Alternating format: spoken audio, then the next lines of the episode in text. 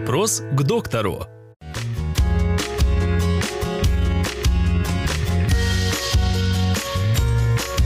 В каких случаях нужно обращаться к невропатологу? К невропатологу нужно обращаться периодически, хотя бы раз в году для профилактических осмотров. Это очень необходимо и важно.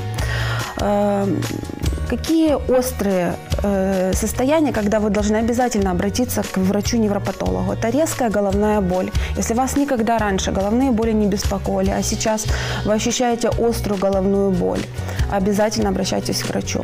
Э, потери сознания, головокружение, э, нарушение сна, Э, это все причины, когда вы должны идти к невропатологу. Ни в коем случае не- нельзя терпеть и ждать, что пройдет.